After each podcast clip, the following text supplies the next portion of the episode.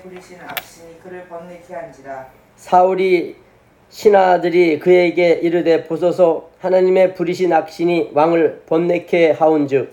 원컨대 우리 주는 주의 앞에 모시는 신에게 명하여 수금 잘 탈 줄 아는 사람을 구하게 하소서. 하나님의 부리신 악신이 왕에게 이를 때에 그가 손으로 타면 왕이 나으시리이다. 사울이 신하에게 이르되 나를 위하여 잘 타는 사람을 구하여 내게로 데려오라 소년 중 한 사람이 대답하여 가로되 내가 베들레헴 사람 이세의 아들을 본즉 탈 줄을 알고 호기와 무용과 구변이 있는 준수한 자라. 여호와께서 그와 함께 계시더이다. 사울이 이에 사자를 이세에게 보내어 이르되 양치는 내 아들 다윗을 내게로 보내라 하매. 이세가 떡과 한 가죽 부대의 포도주와 염소 새끼를 나귀에게 실리고 그 아들 다윗의 손으로 사울에게 보내니 다윗이 사울에게 이르러 그 앞에 모셔섬에 사울이 그를 크게 사랑하여 자기 병기든 자를 삼고 이세에게 사람을 보내어 이르되 청컨대 다윗으로 내 앞에 모셔 서게 하라 그가 내게 은총을 얻었느니라 하라 하나님의 부리신 악신이 사울에게 이를 때 다윗이 수금을 취하여 손으로 탄즉 사울이 상쾌하여 낫고 악신은 그에게서 떠나더라. 아멘. 자, 아까도 잠시 말씀을 드렸지만 오늘 본문을 어, 여러분들이 에, 묵상하시면서 무슨 음, 생각을 하셨습니까?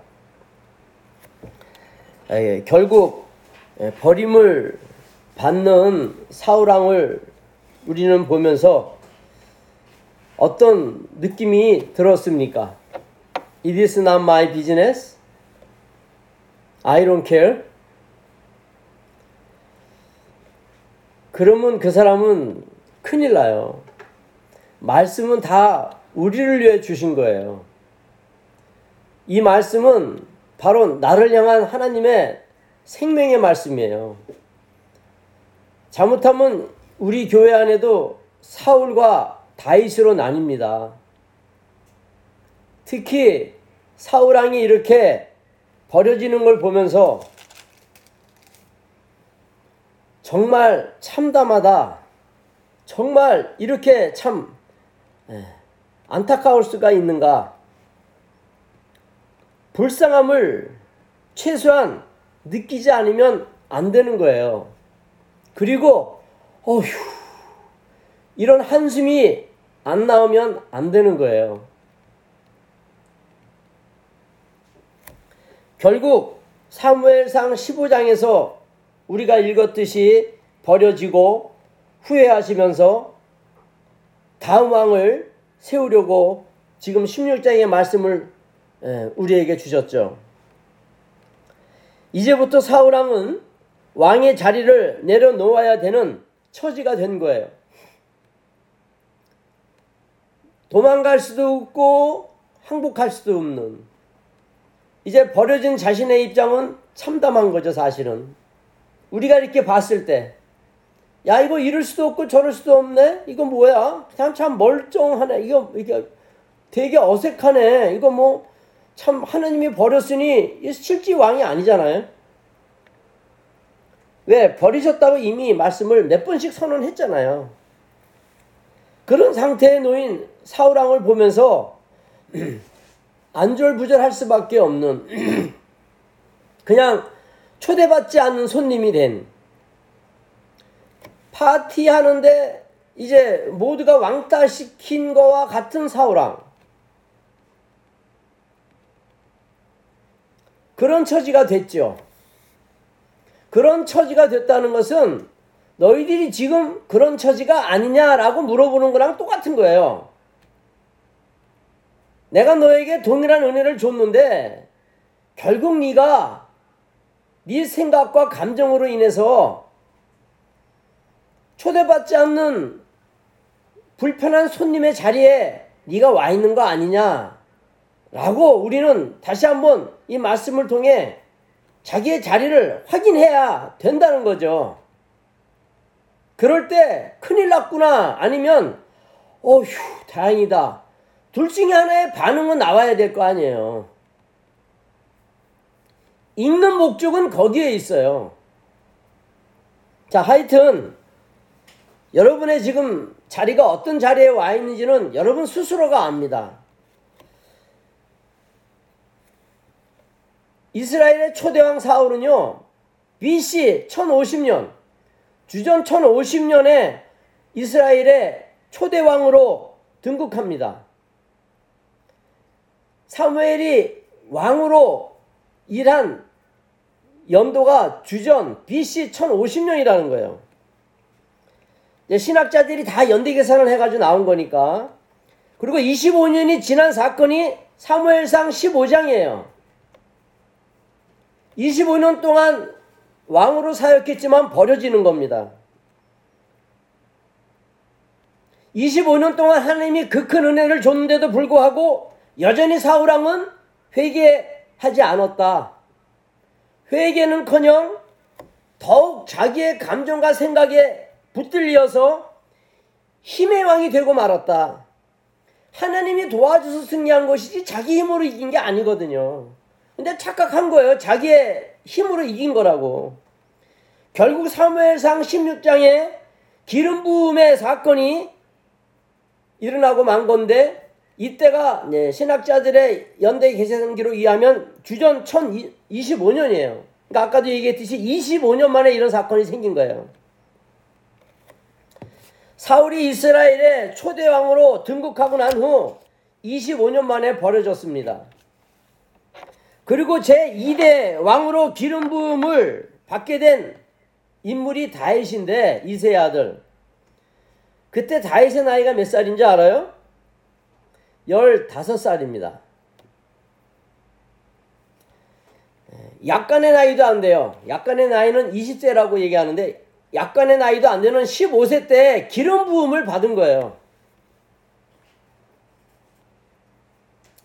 뭐 7살, 8살, 10살 때도 왕이 되는 사람도 있지 않습니까? 거기에 비하면 낫지. 그래도 15살이니까. 자기 아들들보다 어린 다윗이라는 소년에게 자기의 왕의 자리를 물려줘야 돼요. 양보해야 돼요. 빼앗기는 거죠. 왕이 되면 자기 아들이 왕의 자리를 이어야 되는 게 사람들이 갖고 있던 판단 기준이죠. 근데 그거를 이제 빼앗긴 거예요. 다른 지파의 어린 이세의 아들 다윗이 그 자리를 확보하게 된 거예요. 이게 중요한 거예요. 왕의 자리를 박탈당하게 된 사울로서는 더 이상 기회가 없습니다. 이제 어, 꾸어 꾸어 꾸어둔 빗자루 뭐 새우 뭐 꼬다 꼬놓은 빗자루식이 된 거죠. 아무도 원치 않는 자리에 참여하게 된 꼴이 된 거죠, 이제. 더 이상 자기의 자식이 이스라엘의 왕이 될 수 없는 참담한 현실이 된 겁니다. 그게 제가 말씀드렸듯이 자기 감정과 자기 생각이 주는 결과예요, 이게. 아무리 스펙이 있고 아무리 하나님이 도와주셔도 거기서 거기까지가 되면은 버려지는 거예요. 그게 우리의 감정과 생각의 한계예요. 그러니까 늘 거기까지예요. 그러니까 사울은 거기까지로 어, 해석될 수 있는 어, 차원에서의 사울이에요. 그런데 끝까지 항명합니다. 하나님에게. 항명하는지 어떻게 알아요? 하나님이 세운 다윗, 자기도 인정했던 다윗을 계속 죽이려고 하잖아요. 항명이죠, 그거를. 하나님에게 대적하는 거죠. 하나님의 기름 부음을 받은 다음 왕을 죽이려고 하는 것은 항명이죠. 불순종하는 거죠. 끝까지 순종하지 않습니다. 하나님의 뜻에 굴복하지 않았습니다. 끝까지 자기의 그 이스라엘의 왕의 자리를 지켜내려다가 몸부림을 치는데 결국 어떻게 됩니까? 종말에는 새 아들과 함께 그날 그 전쟁에 참가한 모든 이스라엘 군사와 함께 죽습니다. 그날에 대한 그분의 계획에 순종하지 못하고 자기의 감정과 자기의 생각으로 결국은 모든 사람과 함께 다 죽습니다. 오늘은 그런 기가 막힌 박탈의 장본인이 된 사울왕과 항복하지 못하여 전혀 회복됨이 없이 항명하다, 항명하다가 굴복하지 않고 있다가 참담하게 죽어야 했던 사울왕을 보면서 이 사건이 남의 사건이 아니라는 것을 잊지 말아야 된다는 거죠.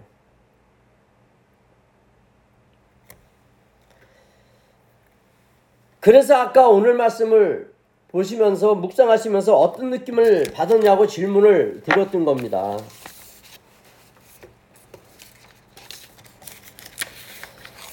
특히 이런 말씀을 보면서 아 설마 나는 아니겠지.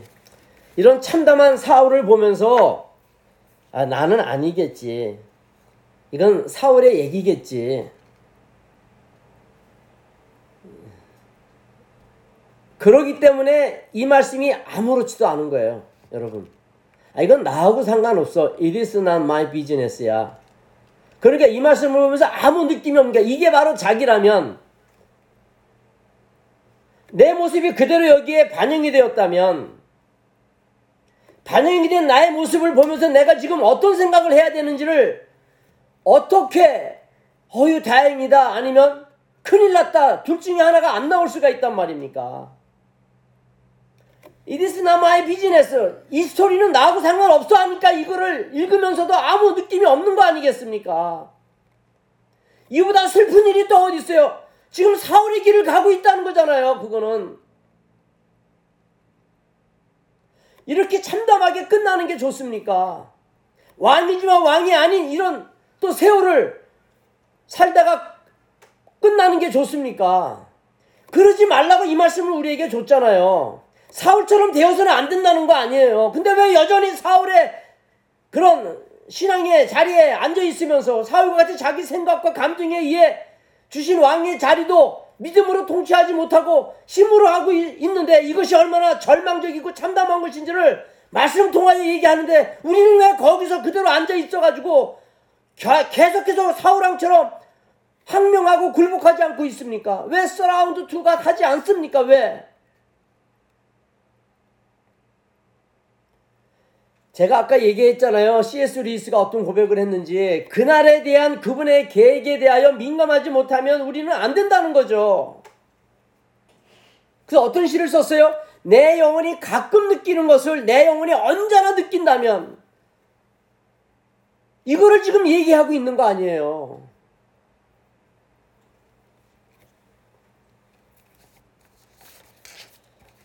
오늘 말씀 중에 특히 중요한 것이 중심을 보는 하나님이십니다. 말씀을 많이 준비했는데 중요한 말씀을 딱 띄어서 이제 말씀을 드리려고 그래요. 참, 하나님께서는요, 그래서 드릴 말씀인데, 용모를, 신장을 보지 않습니다. 중심을 봅니다. 근데 왜 여자들은 다 멋진 남자만 고르려고 합니까? 못난 사람은 눈에도 들어오지 않는 이유가 뭡니까? 그게 사우랑의 삶 아니에요? 왜 남자들은 멋있는 여자만 쳐다보려고 합니까? 자기 와이프는 안 보고? 왜 여자들은 남자들을 멋있는 사람들만 찾아서 결혼하려고 합니까? 그래서 왜 한국의 시골의 젊은이들을 다 늙은 후레비로 만들어 놓습니까? 좀 고생하면 안 됩니까, 우리? 그러니까 고생하지 않으려고 멋진 사람 택하지만 그렇다고 고생이 안 됩니까? 왜? 우리의 삶은 그분에 의한 삶이기 때문에 보세요 지금 사울을 버리고 난 다음에 그 사울이 악신에 의해 쩔쩔맬 때 누구를 보냅니까 하나님이 다윗을 보내잖아요. 거기에 맞는 사람으로 준비를 시켜놨다가 그 사울에게 보냄을 받는 게 바로 다윗이잖아요. 그 나라의 두 번째 왕인데 그 두 번째 왕을 궁궐에 악사로 보내잖아요, 하나님이. 왕이 될 사람이기에 왕 옆에 가서 왕의 종으로 일하게 하시는 하나님의 그 일하심을 생각해 보세요. 아무리 준비를 해도 나의 그 준비는 결국 하나님을 위한 준비라는 것을 우리는 알아야 될 거잖아요. 그러면 하나님 중심의 삶으로 가야지만 그게 복인 거라는 것을 우리는 또 알 수 있지 않습니까? 하나님의 일하시면은요, 신묘막측한 거예요. 그렇게 다이지 준비했지만 결국 약간도 안 되는 15세에 기름 부음을 받고 그 다음에 일하게 된 것이 정신이 나간 완전히 미치가기에 불과한 사우랑의 부관으로 악사로 일하게 하시잖아요. 왕이 될 사람이기에 왕 옆에서 훈련을 시키잖아요, 하나님이. 이게 우리 하나님이에요. 내 생각과 내 판단에서 벗어나지 않으면 안 된다는 것을 우리는 이런 다윗이 사울 왕 옆에 가서 악사로 일하는 걸 보면서 우리는 느낄 수 있어야 되는 거 아니에요? 근데 여전히 우리는 자기 생각과 자기 판단에 의해 그날에 대한 그분의 계획을 붙잡고 가지를 못하고 있으니 이거는 사울처럼 버려질 수밖에 없는 자기의 자리인데 이런 말씀을 그래서 보여주고 회개하라고 함에도 불구하고 아무렇지도 않고 있으니 이를 어쩌란 말이에요. 중심을 본다는 하나님의 말씀은 바로 이런 뜻이 다 함축되어 있는 거예요. 중심을 보기 때문에 우리는 알아야 될 게 있죠. 굉장히 중요한, 중요한 것이 있습니다. 하나님을 속일 수 없다는 거예요. 네 방법과 네 뜻대로 살아갈 수 없다는 거죠. 중심을 보신다는 거 하나님의 말씀 안에는 전부 다 내려놓지 않으면 안 된다는 거죠.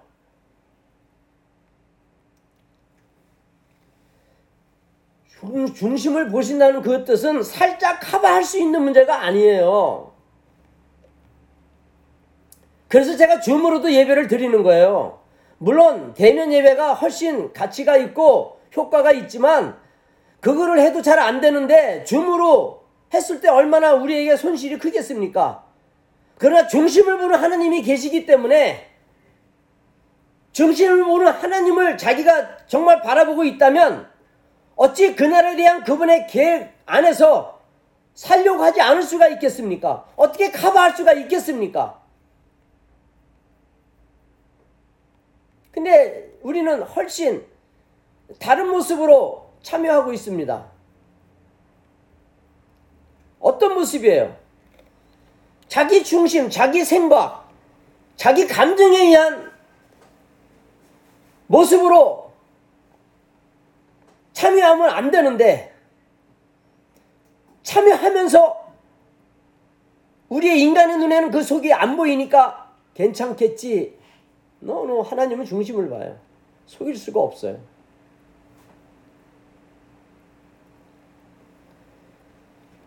중심을 보신다는 그 말씀에는요, 우리의 외모, 보이는 것은 얼마든지, 얼마든지 감출 수 있고, 그러나 없어지기 때문에 하나님께서는 중심을 보신다라는 그 말씀을 우리에게 주신 거예요. 외모는 얼마든지 감출 수 있고 없어진다는 거죠. 그게 중심이 아니라는 거죠. 중심을 보신다는 것은 진실을 파악하고 있다는 것과 너희들의 참 모습을 보고 있다는 거죠. 그리고 하나님을 속일 수 없다는 거예요. 근데 얼마나 속이고 있습니까?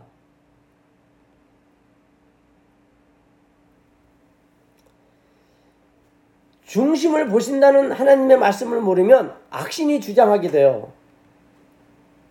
중심을 보는 하나님을 모르면 하나님이 아무리 은혜를 줘도 악신이 역사예요. 그거를 통해서 뭘 우리는 느낄 수 있어요? 아, 예수님이 와야 되는구나. 예수님이 와야 되는구나. 바로 다윗이 예수님을 상징하고 성도를 상징하는 거예요. 아, 우리는 사울처럼 거기까지구나. 그래서 거기까지를 넘어서게 하시려고 하나님이 이 말씀을 주셨구나. 같은 은혜 안에서도 중심을 보시는 하나님이 나의 하나님이시지만 그 뜻을 모르면 결국 악신이 주장하게 돼요. 우리는 거기까지일 수밖에 없기 때문에 이 말씀을 주시면서 다윗을 통하여 무엇을 얘기해 줘요? 예수님이 필요하다는 거죠. 예수님을 바라보지 않고 예수님이 자기의 주인이 안 되면 안 된다는 것을 우리는 여기서 알 수 있어야 합니다. 자, 결국 하나님을 속일 수 없다는 뜻인데 사울은 하나님을 속였어요. 결국 사울이 버려집니다. 동일한 은혜 안에서도 그 중심을 보시는 하나님에 대한 평가를 못 하는 거예요. 그러다 보니까 거기까지가 되는 거예요. 거기까지는 자기가 자기를 만들어내는 거예요. 하나님이 거기까지로 만들어내신 게 아니라 저희들이 로마서에서 많이 배우지 않았습니까? 그런데 잘 보십시오. 중심을 보시는 하나님이 왜 다윗을 선택하셨어요? 결국 말씀을 드린 대로 악과 선의 비교 차원일 비교 차원일 뿐만이 아니라 보라는 거예요. 너희들은 거기까지의 사울인데 그걸 넘어서는 것이 바로 다윗이라는 거죠. 다윗도 결국은 우리와 똑같은 사람이에요. 근데 거기 어떤 상징을 가지고 있는데 예수 그리스도의 상징인 거죠. 주님이 와서 우리를 주장하는 악신을 내쫓아버리겠다는 거죠. 그 사명을 가진 다윗이었죠. 특히 고린도전서 1장과 26절에서 31절의 말씀을 볼까요? 고린도전서 1장 26절에서 31절입니다. 형제들아 너희를 부리심을 보라 육체를 따라 지혜 있는 자가 많지 아니하며 능한 자가 많지 아니하며 문벌 좋은 자가 많지 아니하도다. 그러나 하나님께서 세상에 미련한 것들을 택하사 지혜 있는 자들을 부끄럽게 하려 하시고 세상에 약한 것들을 택하사 강한 것들을 부끄럽게 하려 하시며 하나님께서 세상에 천한 것들과 멸시받는 것들과 없는 것들을 택하사 있는 것들을 폐하려 하시나니 이는 아무 육체라도 하나님 앞에서 자랑하지 못하게 하려 하심이라. 너희는 하나님께로부터 나서 그리스도 예수 안에 있고 예수는 하나님께로 나와서 우리에게 지혜와 의로움과 거룩함과 구속함이 되셨으니 기록된 바 자랑하는 자는 주 안에서 자, 자랑하라 함과 같게 하려 함이니라. 이를 위한 다윗인데 결국 사울은 자기의 감정과 생각에 의해 그 은혜를 저버리고 결국 자기 방법대로 왕의 자리를 지키려다가 버려지는 거예요. 그런 자기를 위해 하나님께서 한없는 은혜를 주셨고 계속 줬잖아요. 그러나 그 속에서도 불구하고 그는 항복하지 않으므로 여전히 자기 생각과 감정에 의해 왕의 자리를 지키려고 하다가 버려진 것이죠. 그 버려지는 자를 하나님께서 세워주시겠다고 그렇게 은혜를 주셔도 결국 거기까지였습니다. 그러니까 다윗을 통하여 주시는 말씀이 뭐예요? 얼마나 예수님한테 감사할 수밖에 없다는 거죠. 예수님이 오셔서 우리는 결국 다윗처럼 쓰임 받게 된다는 거예요. 그게 바로 뭐예요? 지혜 기록된 바 자랑하는 자는 주 안에서 자랑하라 함과 같게 하려 함이니라. 주 안에서 자랑하게 하려 하게 하시려고 사울과 같은 우리들을 새롭게 하시는 하나님의 계획이 그 안에 있는 것이죠. 다윗처럼 하나님과 함께하는 그런 인물이 되어야 한다는 것이죠. 근데 그런 인물이 되기 위해서는 어떻게 해요? 항복해야죠. 왜 항복해요? 우리의 중심을 보고 계시는 하나님이시기 때문에 특히 그렇게 우리는 그런 자기 생각과 자기 감정에 빠져 살던 자들이기 때문에 구원을 받았어도 무엇이 필요한지를 또 다윗을 통하여 얘기하잖아요. 다윗이 그렇게 제2의 왕으로 세움을 받고 그리고 난 다음에 훈련시키는 곳이 사울왕이었잖아요. 왕궁이었잖아요. 다윗을 통하여 또 그런 양면성을 보여주는 거죠. 다윗도 인간이기 때문에 택함받은 백성이라 할지라도 거기에는 꼭 훈련이 필요하다는 거죠. 예수님을 상징하고 성도를 상징하는 다윗이었지만 그 전에 다윗도 기름 부음을 받고 이스라엘의 왕으로서 일을 하려면 16살이 뭘 알겠습니까? 결국 하나님께서 보내주는 것이 왕이 될 사람이니까 왕으로부터 시험을 받고 고난을 받고 거기서 준비해서 이스라엘의 믿음의 왕이 되라고 하나님이 보내주신 것이죠. 우리는요, 결국 중심을 보시는 하나님께서 영적으로 죽어 있던 거기까지만 할 수 있었던 사무엘상 15장의 말씀에서 우리는 사울의 그 한계를 볼 수 있었습니다. 사울은 거기까지였었어요. 그 은혜 안에서도. 아무리 은혜를 줘도 거기까지였었어요. 그랬었듯이 거기까지만 이었습니다. 이제 꼬다란 빗자루가 돼버렸어요. 무엇 때문에? 그 큰 은혜를 주셨지만 자기의 생각 때문에, 자기 감정 때문에 그거를 못 벗어나요. 거기까지예요, 언제나. 믿음으로 살지 않으면 어떻습니까? 지금 자기 생각과 감정으로 살아요? 믿음으로 살아요? 그래서 지금 자기는 어떤 선택을 하고 있습니까? 자기 생각과 감정으로 사는 사람은요, 늘 변명하고 거짓말해요.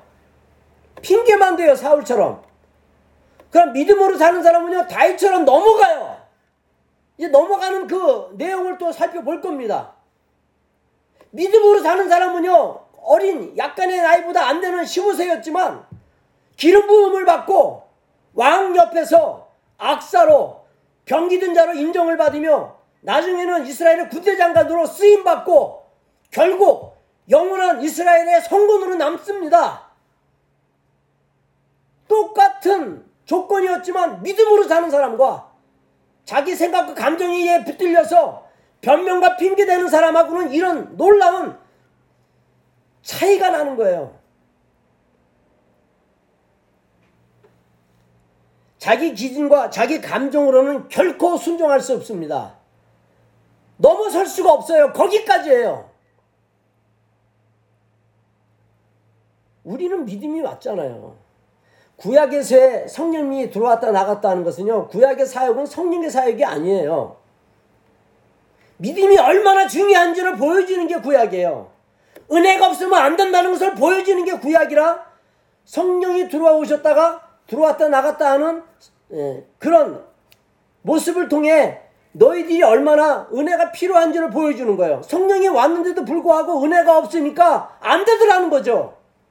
그러나 신약에서는 예수님의 십자가를 통하여 우리에게 죄사함의 역사가 되면서 하나님의 전인, 하나님의 집이 되고 우리 하나님의 자녀가 되었잖아요. 그러므로 이제는 우리는 구약의 사역처럼 성령이 들어왔다 나갔다 하는 게 아니라 이제 내재해 영원히 내재해 계시는 그 하나님의 간절한 소망이 이루어졌단 말이에요. 십자가를 통해. 그래서 우리는 들어왔다 나갔다 안 해요. 한번 택함을 받았기 때문에 영원히 하나님의 자녀이기 때문에 우리는 이제는 어쩔 수 없는 거룩한 운명을 가지고 살아가야 되는 하나님의 백성으로서 꼬난 빗자루가 아니에요 이제 내가 내 감정과 내 생각으로 살아갈 사람이 아니라 하나님 앞에 항복하고 믿음으로 살아가는 거기까지가 아니라 그걸 넘어설 수 있는 사람이 되었다는 것을 놓치지 말라는 거예요.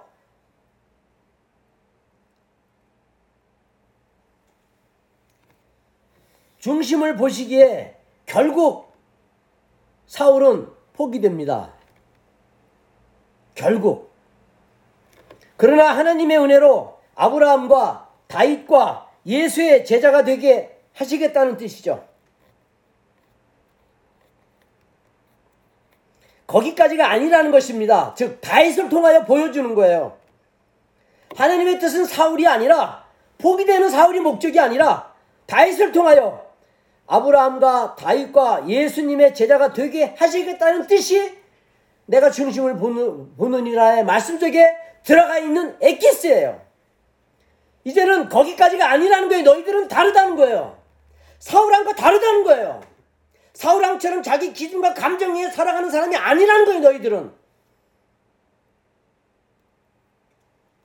이젠 그 선, 그 율법을 넘어서서 계속해서 계속해서 김지드 집사님이 기도하셨듯이 그 좁은 길을 가면서 복이라고 여기며 살아갈 수 있는 자가 되었다는 것이죠.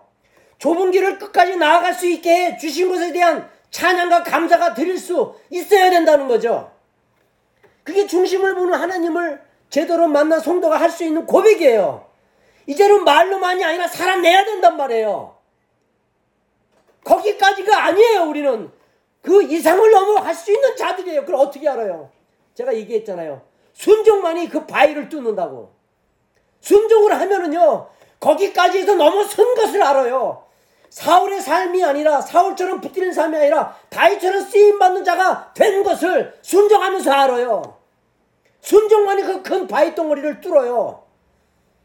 지난주에 설교에 들어있잖아요. 맨 끝부분에.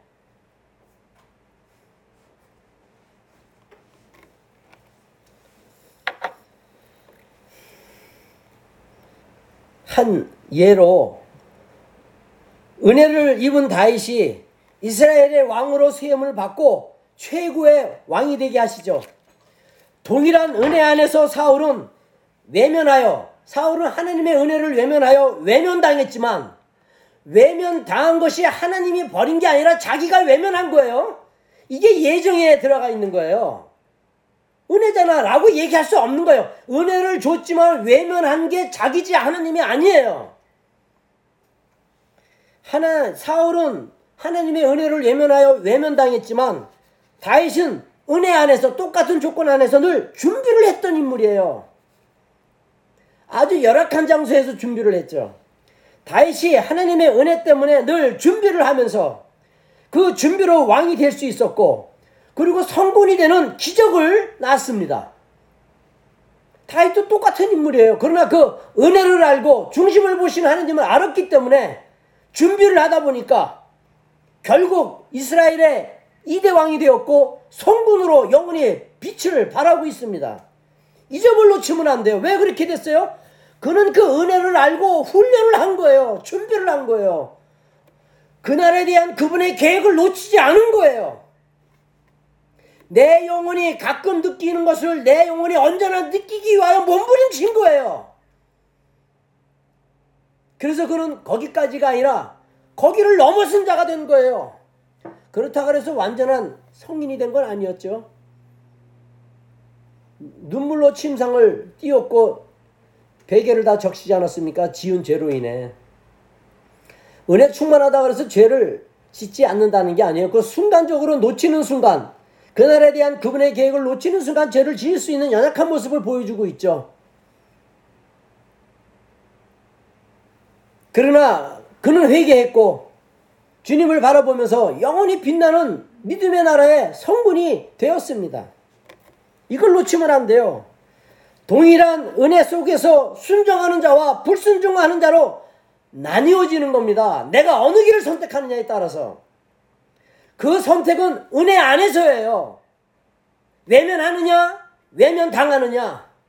자기가 외면하면 외면 당해요. 자기가 주님을 바라보면요, 결국 성분이 되는 거예요. 보십시오. 그렇게 말을 안 들어도 하나님이 다윗의 사울 편에 있다 보니까 전승했잖아요. 전승. 근데 사울이 왜 망해요? 아 나도 할 수 있네 라고 착각한 거죠. 하나님이 하셨다는 걸 놓친 거죠. 그러니까 해줘도 탈이에요. 누구에게는 은혜를 외면하는 자에게는. 근데 우리는 계속 어떤 말을 해요? 해주면 된다는 식으로 자꾸 착각해요. 아니죠. 해주다가 결국은 외면함으로 인해 외면당하는 거예요. 지금 아무렇지도 않네가 아무렇지도 않은 거 아니에요. 사울왕 보십시오. 졸지에 쫓겨나잖아요. 이게 얼마나 참담합니까? 얼마나 기가 막힙니까? 이게 나이어야 하는데 내가 하나님의 은혜로 오 다윗의 자손이 됐네. 다윗과 같이 쓰임 받는 자가 되었네. 이렇게 살아서는 안 되겠다. 이렇게 큰 은혜를 줬는데 내가 여기서 벗어나야지. 어디에서 내 생각과 내 감정에서 벗어나야지. 그날에 대한 그분의 계획을 붙잡고 살아가야지. 내 영혼이 가끔 느끼는 것이 아니라 내 영혼이 언제나 느끼면서 살아가야지. 그러니까 오늘 말씀에서 이런 결심과 이런 결단을 할 수 있어야 된다는 거죠. 그렇지 않으면 우리는 대본에 1분도 못 되어서 확 달라집니다. 끝까지 바라보지 않으면. 그래서 쉬지 말고 기도하라는 거예요. 그런데 자기 하고 싶은 대로 하려고 하는 자기 속셈이 크다 보니까 못하는 거예요. 자기가 큰 거예요. 사울이 길이 좋은 거예요. 망해도 벌어져도 사울 길을 가겠다는 거예요. 근데 그게 얼마나 어리석은지를 보는데도 그거를 계속해서 잡고 있어요. 아닌데. 그게 아닌데. 그러면 안 되는데. 사울처럼 그 귀한 아들과 함께 하나님 나라의 군사와 함께 죽는데 그 길을 가면 안 되는데 가서는 안 되겠다. 그래야 되는데 당장 아무렇지도 않다고 사우랑처럼 그 길을 붙들고 있어요. 여전히 컴퓨터가 좋고 여전히 내 하는 대로가 좋고 질 생각을 안 하고 양보할 생각을 안 하고 자기 감정과 자기 생각에 묶여가지고 그분에 대한 그분의 계획을 외면한 채 자기 편안한 대로 자기 즐거운 대로 살아갑니다. 그건 신앙이 아니에요. 중심을 보시는 하나님께서는 전능하시지만 다 성군으로 안 만들어요. 다 다윗처럼 만들지 않아요. 누구든지 동일한 그 은혜 안에서 나의 선택과 나의 결정이 사울과 다윗이 되게 하는 것이지 왜 나는 아니야 왜 나는 사울이야 다윗이어야지 할 수 없어야 되는 거예요. 그런데 사람의 중심을 보신다는 그 말씀 안에는 무엇보다도 놓치지 말아야 되는 중요한 또 다른 조건이 있어요. 하나님만을 바라 봐야 되는데, 예, 즉 사람의 중심을 보신다는 그 말씀 안에는 아까 말씀을 드렸지 드렸듯이 항복해야 되고 예, 순종해야 되고 다 내려놔야 되고 속일 수 없다는 말씀이 포함되어 있는데 결국 그 조건들이 이루어지려면 훈련밖에 없어요. 때문에 기름 부음을 받는 순간에 바로 이스라엘의 이대 왕으로 취대 됩니다.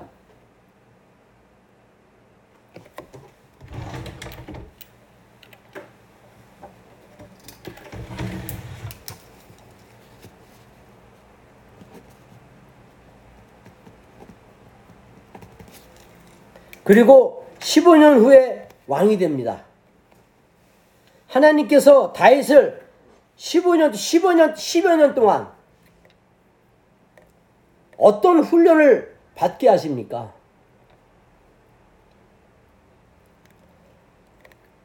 다윗이 주전 1010년에 왕이 돼가지고 970년까지 세칸 왕으로 있죠. 그러니까 1015년경에 태어난 거죠. 그래서 1차 기름 부을 받을 때가 15세 정도가 되었다 했습니다. 그리고 서른의 왕이 되는데 그 사이에 얼마나 모진 훈련을 받았는지 아는 사람은 알잖아요. 사무엘상 전체가 그 말이잖아요. 사울이 집요하게 죽이려고 하잖아요. 다음에 왕이 다윗이 될지도 모르는 채 나중에는 네가 왕이 될 것을 알았지만 끊임없이 다윗을 죽이려고 하잖아요. 그러면 자기의 왕의 자리가 자기 아들들에게 상속이 될 걸로 알고 결국 안 되고 죽임을 당하잖아요. 죽임을 당하잖아요. 내 생각과 감정이 결국 하나님의 뜻을 이겨내질 못하잖아요. 아무리 지배하게 군사를 데리고 도망다니는 다윗을 죽이려고 했지만 오히려 다윗이 몇 번이나 죽일 수가 있는 기회가 오잖아요. 그럼 그때 와 나는 안 되는구나 힘으로 되는 게 아니구나를 알아야 되는데 모르더라는 거 왜? 중심을 보는 하나님을 모르기 때문에 왜 자기를 이스라엘의 초대 왕으로 세워진 그 이유를 모르기 때문에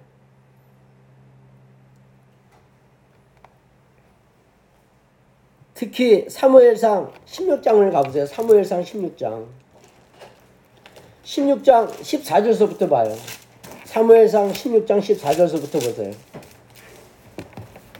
제가 읽어드릴게요. 읽었지만 다시 읽을게요. 여호와의 신이 사울에게서 떠나고 여호와의 불의는 악신이 그를 번뇌케 한지라 사울의 신하들이 그에게 이르되 보소서 하나님의 부리신 악신이 왕을 하시- 하온즉 원컨대 우리 주는 주의 앞에 모시는 신하에게 명하여 수금 잘 탈 줄 아는 사람을 구하게 하소서. 하나님의 부리신 악신이 왕에게 이를 때 그가 손으로 타면 왕이 나으시리이다. 사울이 신하에게 이르되 나를 위하여 잘 타는 사람을 구하여 내게로 데려오라. 소녀 중 한 사람이 대답하여 가르되 내가 베들레헴 사람 이세의 아들을 본즉 탈 줄을 알고 호기와 무용과 구별이 있는 준수한 자라.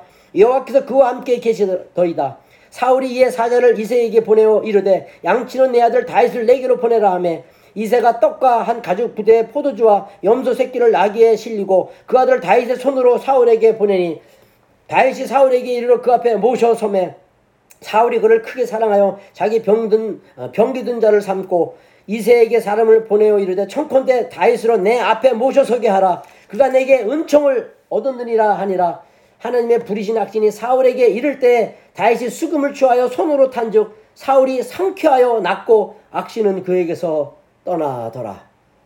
자기 힘으로 살던 사람은 계속 악신의 조롱을 받는데 하나님의 중심을 알고 하나님 앞에 항복해서 다 내어 맡긴 사람은 그렇게 똑같은 조건 안에서 왕이었지만 왕의 악신을 내 쫓는 악세에 불과한 다윗이 그를 치료하잖아요. 세상 힘으로는 사울은 왕이고 다윗은 악기를 가지고 어, 왕을 치료하는 악사에 불과한데 신분의 차이가 얼마나 납니까? 근데 그 현실은 그 세상의 최고의 힘을 가진 사울이 자기 부관 악사보다 못하더라는 거예요. 아시겠어요?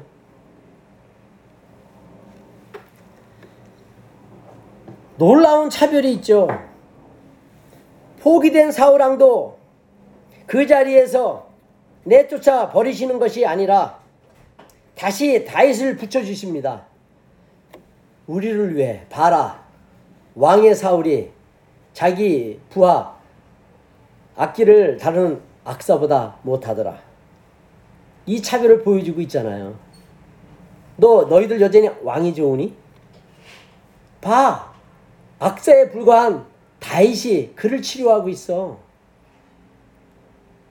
그 힘이 어디서 나오는지 아직도 모르니? 아직도 네 감정과 네 생각으로 살래? 봐 지금 이 장면을 악사가 하나님의 종 악사가 왕을 보살피잖아. 주신 은혜를 사울왕이 포기함으로 그래서 악의 세력에 묶여 쩔쩔매는 사울왕에게 늘 준비하던 그래서 늘 은혜가 충만했던 하나님의 중심을 보던 다윗을 다윗을 보내주십니다. 그리고 무슨 사역을 하게 합니까? 사울을 상쾌하게 해줘요. 악신의 세력을 막아줘요.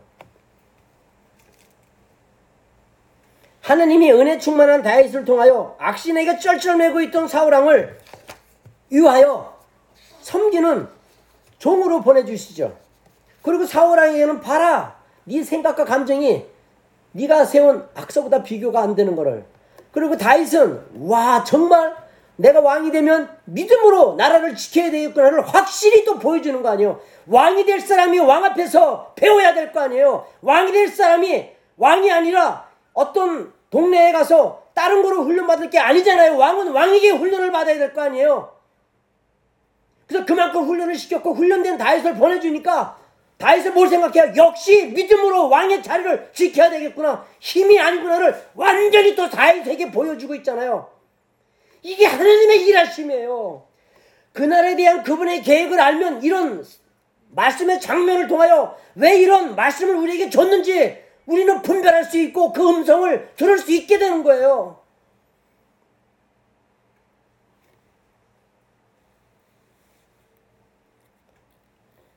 하느님이 은혜 충만한 다윗을 통하여 악신에게 쩔쩔 매고 있던 사울왕을 위하여 섬기게 하십니다. 놀라운 하나님의 역사하심이죠. 이렇게 일해요, 하나님은. 제가 늘 얘기하잖아요. 부부가 만난 것도 하나님이 자녀를 주신 것도 내 자녀, 자녀들이 그런 형편에서 지금 이 땅에 놓인 것도 혼자 있는 것도 살면서 참 어려운 가운데 있는 것도 누구를 만나는 것도 이렇게 하나님의 교회에 만나서 신앙생활 하는 것도 전부 하나님의 작품이에요. 이렇게 다윗이 그런 정신이 나간 사울왕에게 악사로 일할 줄 몰랐죠. 그러나 결국 믿게 되고 좋아하게 되면서 병기든 자로 즉 그 옆에서 죽일 수 있는 자가 되는 거예요. 병기 든 자는요 완전히 사울의 목숨을 쥐고 있는 부하가 된 거예요. 그러면서 그것이 세상의 군대 장관으로 잘 사는 게 아니라 15년을 년 도망 다녀야 되는 거예요. 15년을. 그게 우리 하나님이 일하시는 거예요. 어떻게 하려고? 믿음으로 이스라엘을 통치하게 하시려고. 하나님이 사랑한다 그래가지고 우리가 원하는 대로 느긋한 삶을 주는 게 아니에요. 믿음으로 살게 하기 위한 하나님의 뜻이 결국 무엇인지를 이런 말씀의 사건을 통하여 확인하라는 거예요.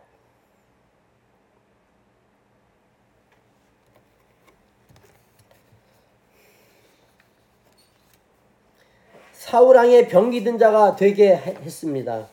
사울왕이 보기에도 이런 어린 다윗을 보면서 충신이다. 보자마자, 보자마자 알 수 있듯이 자기한테 두라고 전가를 보냈잖아요, 이제 다윗을. 왜 다윗이 이스라엘의 이대 왕이 될 수 있었는지 우리는 알아야 합니다. 왜 다윗의 형들이 이스라엘의 이대 왕이 되지 못했는지 우리는 알 수 있어야 합니다. 그걸 어떻게 알아요? 사무엘상 17장 가볼까요? 17장. 사무엘 17장 26절. 26절부터 읽어드릴게요. 잘 보세요. 왜 다윗이 쓰임 받았는지 한번 보자고요. 사무엘 17장 26절. 다윗이 곁에 섰는 사람들에게 말하여 가로되 이 블레셋 사람을 죽여 이스라엘의 치욕을 제하는 사람에게는 어떠한 대우를 하겠느냐? 이 할례 없는 블레셋 사람이 누구관대 사시는 하나님의 군대를 모욕하겠느냐? 백성이 전과 같이 말하여 가로되 그를 죽이는 사람에게는 여차여차히 하리라 하니라. 장형 엘리압이 다윗이 사람들에게 하는 말을 들은지라 그가 다윗에게 노하여 가로되 노를 발하여 가로되 네가 어찌하여 이리로 내려왔느냐? 들에 있는 몇 양을 뉘게 맡겼느냐? 나는 내 교만과 내 마음의 완악함을 하노라. 내가 전쟁을 구경하러 왔도다. 사우 다윗의 은혜 충만함을 모르고 맏형 엘리압이 교만하다고 얘기해요. 이게 바로 그래서 벌어지는 거예요. 이게 사울의 삶이에요 맏형 엘리압도. 말이 안 되는 이야기를 해요. 29절 보세요. 다윗이 가로되 내가 무엇을 하였나이까? 어찌 이유가 없으리까? 하고 돌이켜 다른 사람을 향하여 전과 같이 말하며 백성이 전과 같이 대답하니라. 31절 잘 보세요. 혹이 다윗의 한 말을 듣고 그것을 사울에게 고하였으며 사울이 다윗을 부른지라. 다윗이 사울에게 고하되 그를 인하여 사람이 낙담하지 말 것이라. 주의 종이 가서 저 블레셋 사람과 싸우리이다. 사울이 다윗에게 이르되 내가 가서 저 블레셋 사람들과 싸우기에 능치 못하니 왜 15살밖에 안 됐으니까 에리야에게 보일 거 아니에요. 너는 소년이요 그는 어려서부터 용사임이니라. 다윗이 사울에게 고하되 주의 종이 아비의 양을 지킬 때 사자나 곰이 와서 양떼에서 새끼를 움키면 내가 따라가서 그것을 치고 그 입에서 새끼를 건져내었고 그것이 일어나 나를 해야, 해하고자 하면 내가 그 수염을 잡고 그것을 쳐 죽였나이다.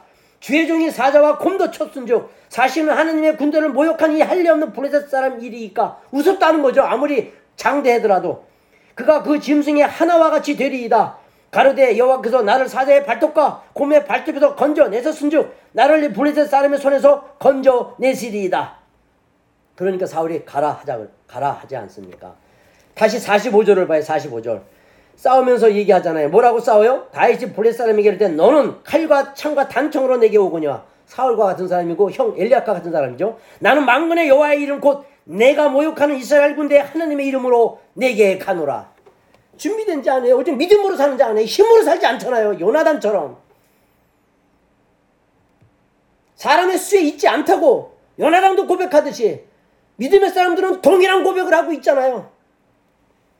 다윗은 은혜 때문에 사울왕처럼 거기까지가 아닌 거기에서 넘어선 인물이에요.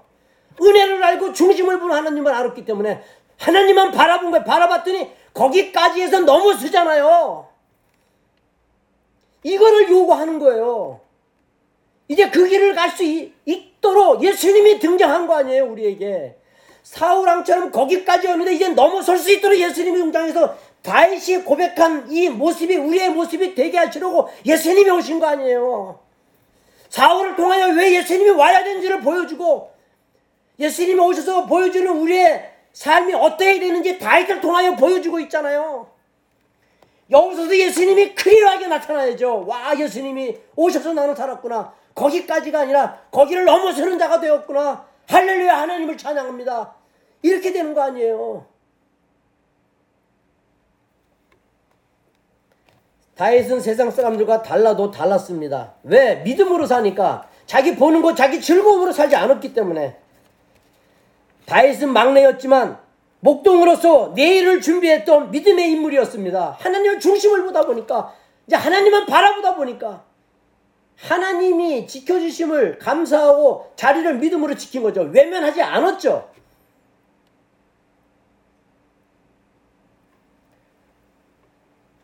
그러나 문제는 당시 다윗의 나이가 몇 살이라고요?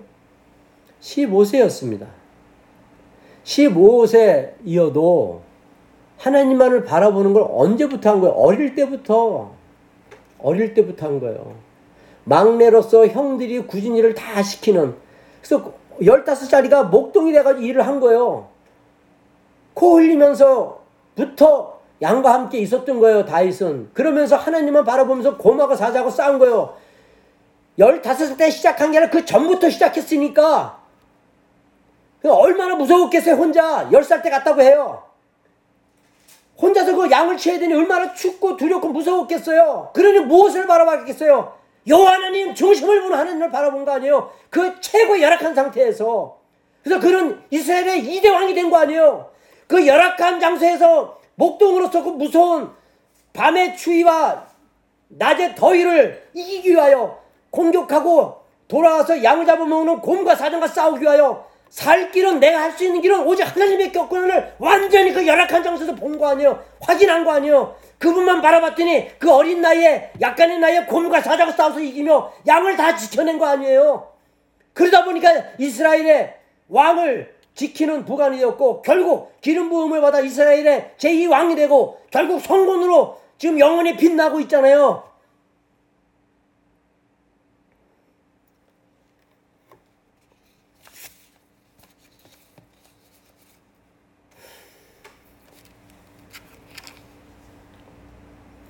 열다섯 살의 어린 나이에 그렇게 일찍이 가족들로부터 모진 일을 해야 된다고 하는 그 자리에서 그는 낭망하지 않고 미워하지 않고 오직 주님하고 한 몸을 이루었어요. 그날에 대한 그분의 계획을 알았고 자기의 생각과 감정을 내려놓고 항복하고 주님만 바라보면서 살아왔던 그에게는 결국 15세에 약간의 나이도 안 되는 다윗을 보면서 다윗 왕이 너는 내 부관 할 정도 아니에요. 생각해봐요. 얼마나 지혜가 있고 총명했고 출중했으면 다윗 왕이 오! 내 옆에 있어. 15살짜리에게 자기 목숨을 맡길 정도로 그렇게 준비된 다윗이었습니다. 그러나 왕이 되기에는 아직도 부족했기에 그때부터 이제 사울 왕으로부터 시기와 질투로 목숨을 걸고 도망 다녀야 되는 도망자 신세가 되는 거예요. 그게 뭐예요? 다윗을 미워해서 하나님을 외면해서 노 제2의 이스라엘의 왕 성군을 만들기 위해서. 그래서 아까 얘기했잖아요. 우리는 우리의 영혼은 자기 생각과 감정에 매우 광대하고 어떤 측면에서는 즉 자기를 다스리는 그 믿음에서는 너무나 왜소하여 불균형을 이룰 수밖에 없는 자임을 알았기에 다윗을 그렇게 어려운 도망자의 신세로 힘든 신세로 만들어 버려서 자기 생각 감정을 완전히 제거하게 하시고 자기의 삶의 중심에 오직 중심을 보시는 하나님만 바라볼 수 있게 하시려고 그런 15살밖에 안 된 애를 내치는 거예요. 근데 우리는 불평하죠. 그 길이 싫다고 하죠. 이런 어리석음이 어디 있습니까? 우리는요, 여차하면 한순간에 하나님만 바라보았다가 어느새 세상을 바라보는 자가 된다는 것. 그런 삶에서 벗어날 수 있는 길은요. 주님만 바라봐야 돼요. 주님을 바라본다는 건 뭐냐면 자기의 속성을 제거해야 된다는 거예요. 자기의 뜻을 제거해야 된다는 거예요. 그래서 고통할 마지막 때 고통하는 때가 이른다 그랬잖아요. 왜 고통을 마지막 때 고통할 때 성도에게 그런 일이 생긴다 그랬어요? 자기를 사랑하고 돈을 사랑하고 자긍하고 교만하고 배반하여 팔고 거역하고 감사치 않고 원한을 품고 회방하고 참소하고 절제하지 못하고 원한을 풀지 못하고 경건의 모양으로 살아가다 보니까 결국은 고통할 때 고통에 이른다는 거 아니에요? 쾌락 사랑하기를 하나님보다 더 하니까. 늘 결국 간단해. 자기 생각과 감정에 붙들리면 고통할 수밖에 없는 건 고통하면 어떻게 돼요? 사울왕처럼 자기 귀한 새 아들과 함께 온 백성이 자기 때문에 다 죽는 거예요. 근데도 여전히 우리는 자기 생각과 감정에 붙들려서 얼마나 못난 짓을 하고 있습니까? 특히 여러분들은 알아야 될 게 있어요. 이것만 말씀드리고 마칠게요. 예배 드리기 전 얼마나 주의해야 되는지 알아요? 예배 드리기 전에는요, 정말 침묵해야 되고, 기도해야 되고, 은혜를 사모해야 돼요. 근데 제가, 우리가 드리던 예배 처소에도 가면, 제가 기도하고 있으면 얼마나 시끄러운지 몰라요. 소리를 내면 안 돼요. 왜? 주의 종이 말씀을 전하려고 기도하고 있잖아요. 근데 왜 그걸 방해합니까? 그걸 몰라. 왜? 자기 생각, 감정에 묶여서. 자기 자신도 굉장히 신중해야 돼요. 은혜를 사모하면서 자기의 생각과 감정이 자기를 지배하지 못하도록 말씀을 받을 수 있는 그 룸을 만들어야 되는데 그 룸을 만들 생각을 전혀 못해요. 목회 20년 하면서 참 안타까운 것들을 많이 경험했습니다. 그래서 오늘 말씀을 통해서 그런 부탁을 드립니다.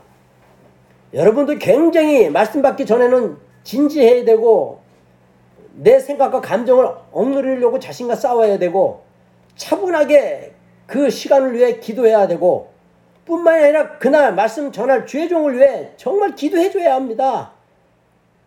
수요일, 금요일, 특히 주일은 그런 것도 모르고 여전히 예배만 참여하면 되는 줄 알고 착각한다면 큰 착각입니다. 예, 이제 아직도 말씀이 좀 더 남았는데 요것만 말씀드리고 말씀드릴게요. 자, 은혜로 우리는 지금도 훈련을 받고 있습니다. 힘들다고 어렵다고 실망하지 마시고 포기하지 마시고 끝까지 따라갑시다. 그 결과는 완전히 달라집니다. 사울하고 다윗을 보십시오. 그 과정은 죽을 때까지 오직 한 가지 인내, patience, 참음입니다. 견딤입니다. 그리고 돌아보시면 사울이 아닌 다윗으로 자기가 인정을 받고 있다는 것을 느낄 것입니다. 물론 그렇다고 하여 자기가 오 내가 지금 은혜 충만하구나 주님만 바라보는구나 해가지고 어려운 현실이 쉽게 느긋하게 변하는 게 아닙니다. 그러면 또 넘어져요. 아무리 예수님을 사랑할지라도 최고의 조건에서도 불평과 원망이 바로 확 솟아오르고 터져나오지만 쏟아내지 아니하고 결국 악을 손으로 갚게 하고 말더라는 거예요. 어떻게 하면은 참고 견디면 자기를 통제하면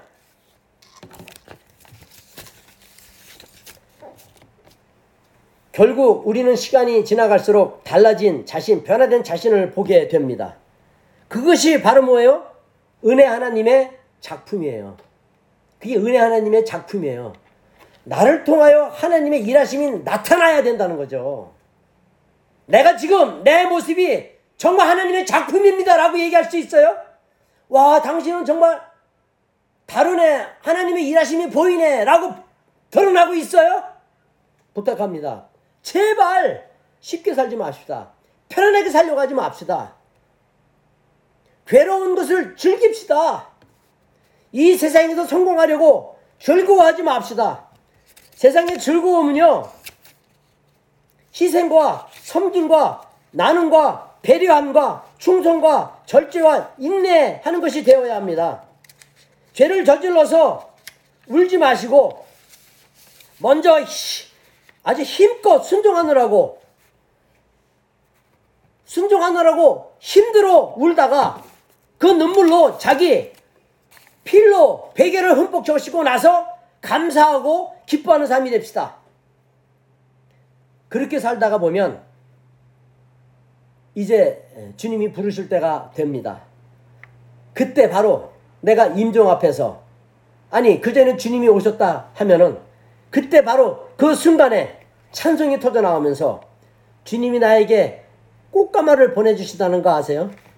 우리 같이 그 꽃가마를 타고 하나님 나라에 갑시다. 이제 얼마 남지 않았습니다. 그 짧은 시간 이제 죽도록 마지막 때의 포도원에 마지막으로 조금 일할 수 있도록 초대를 했던 그 이방인의 부르심이 우리의 부르심인 건 알고 이제 우리 얼마나 남았겠습니까? 그 짧은 시간 더 이상 자기 생각과 감정에 의해 그분 그날에 대한 그분의 계획을 외면하지 말고 그분을 쫓아감으로 인해 주님이 보내주시는 가마가 꽃가마가 되시기를 바랍니다. 기도하겠습니다. 하나님 아버지 고맙습니다. 모든 사람이